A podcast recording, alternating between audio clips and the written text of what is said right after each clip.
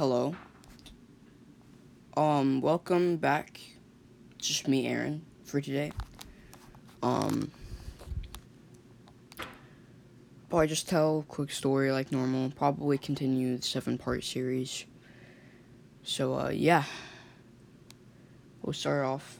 So, last episode for the seven days, uh, they knocked over Jeffrey and he and they beat him up and they kicked him in the face and he was until he was knocked out. So when he was knocked out, they left him alone finally, and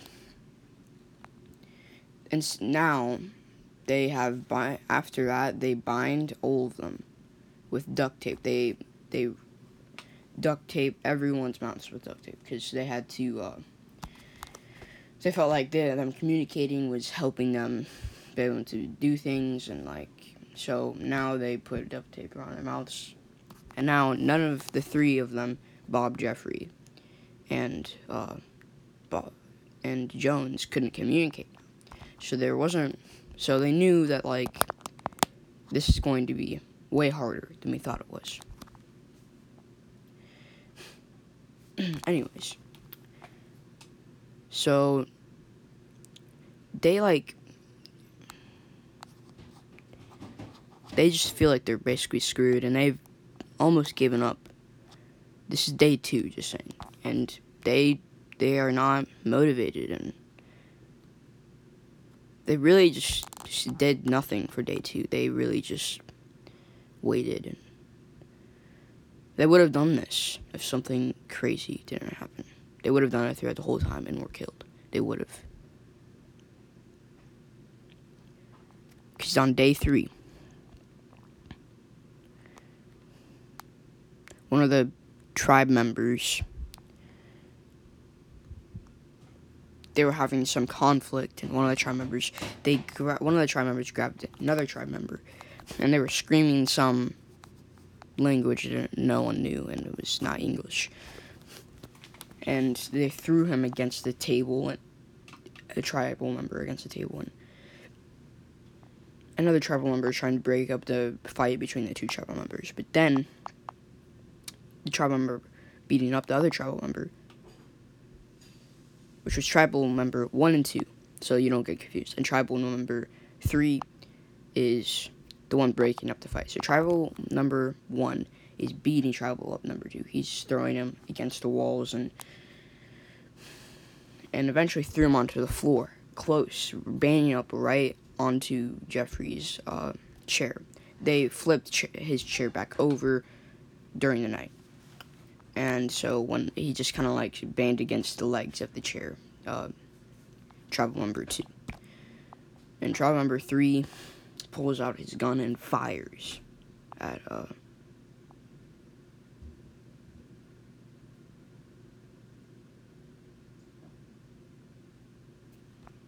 At tribal member one,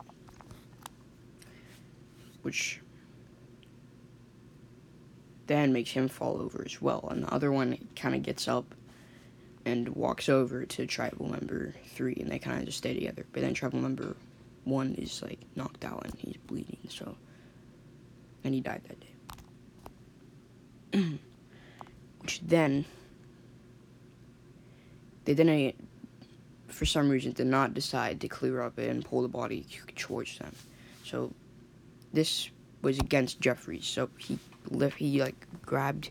There were, there was a knife in, in his little pocket. So like he was kind of, Jeffrey, uh, tribal member one. No, tribal member two. I mean, tribal member two was just kind of slumped up against the legs of Jeffrey's chair after being shot. So, actually, no. This is yeah, this is tribal number one because he was the one fighting tribal number two. So yeah, tribal number one kind of just slumped there, and on the side of his waist there was like a holster for a knife. So he kind of picks it up with his feet and lifts it up and picks it up just like the shard of glass. This time, he cut his zip tie once again and caught it before it fell, fell on the floor.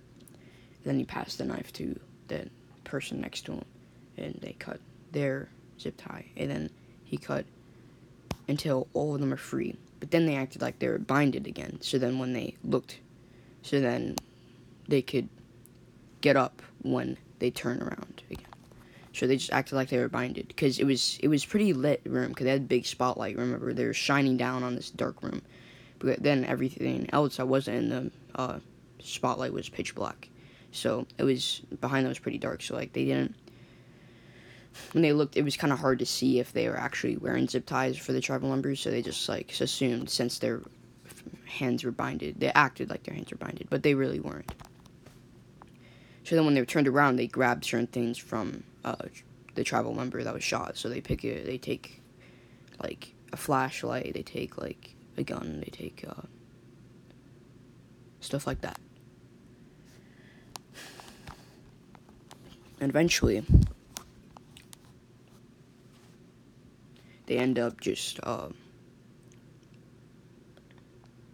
storing it under their seats. So they kind of just kick it like behind their seats though. So when they're not looking, the tribal members they can kind of just turn around. Because they also untie it after they cut the zip ties later on in the day. They cut their leg ties as well. So then they could move around freely. So when they turned around, they put their stuff behind the chair where it was pretty dark and you couldn't see it. Then after that, the people they actually came back and pulled the body. Of finally, that's the end of day three, I think. They pulled the body and they just pulled it uh, away from the chair of Jeffrey's chair. But they had all the stuff that they needed now. He had like a gun. He had a knife behind him. He also had a flashlight, just in case they had to like run into the darkness with a flashlight and try to find an exit or something and they he also brought like he, he also found matches um, and stuff like that. So on day four, this is they um they finally said that the tribal members, the last tribal members, there's only two tribal members left because there was only in total there was only four tribal members and one of them was shot by Jeffrey, and then the other was shot by another tribal member because they were having conflict with themselves. So now there's only two tribal members left. So they're feeling a little anxious, and they're kind of messing up. They're screwing up, so they're it's almost done. It's almost over for them. So after that, they Bob, he um Bob, Jeffrey, and Jones, they had a plan. So what they were going to do, they planned it out with each other. But the thing is, they couldn't. But they did rip off their. They didn't actually. They figured out a way to write stuff down while they were looking behind them, because they didn't want to rip off the tape because then they would just put it back on and know that something's wrong. So they just kept the tape on their mouths. So then they wouldn't. So then, if when they when the tribal members turned around, they would just think that they're still tied up and just sitting there. So they keep the, that on t- t- they keep that tied. But then again, they uh, take the stuff and put it in there.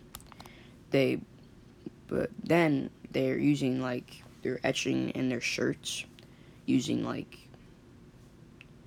this like piece of like black charcoal, and it's kind of they're just writing on their like their sleeves and saying like planning out how they're gonna do this. So when doing this, they are planning out how they're gonna escape. So Bob was going to make like a loud shriek, and it will attract the attention to older chapel members, and they'll walk over him and they'll like ask him and like question him.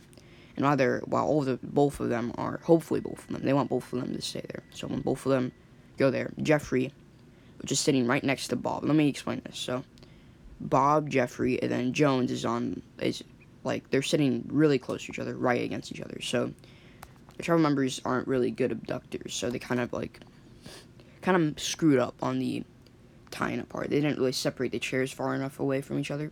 So when they're all pressed up against each other, they could just pick up stuff and from the guards and share with each other and give knives to one another so that they could cut all the zip ties off of everyone.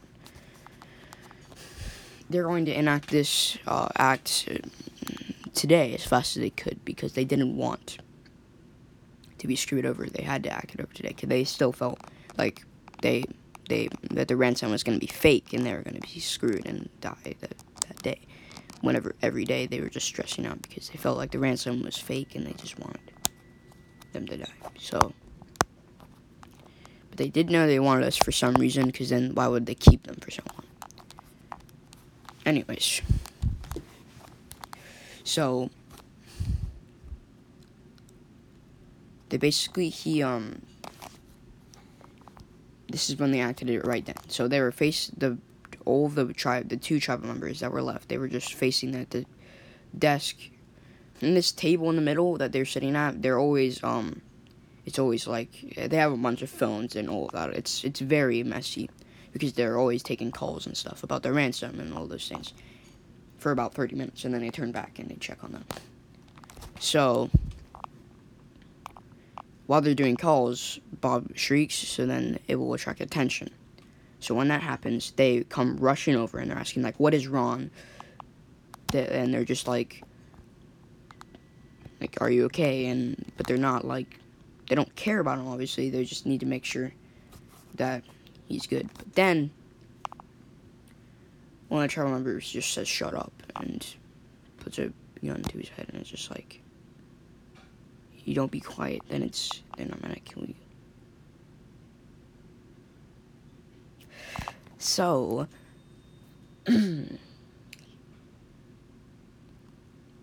so Jeffrey he takes a box of matches.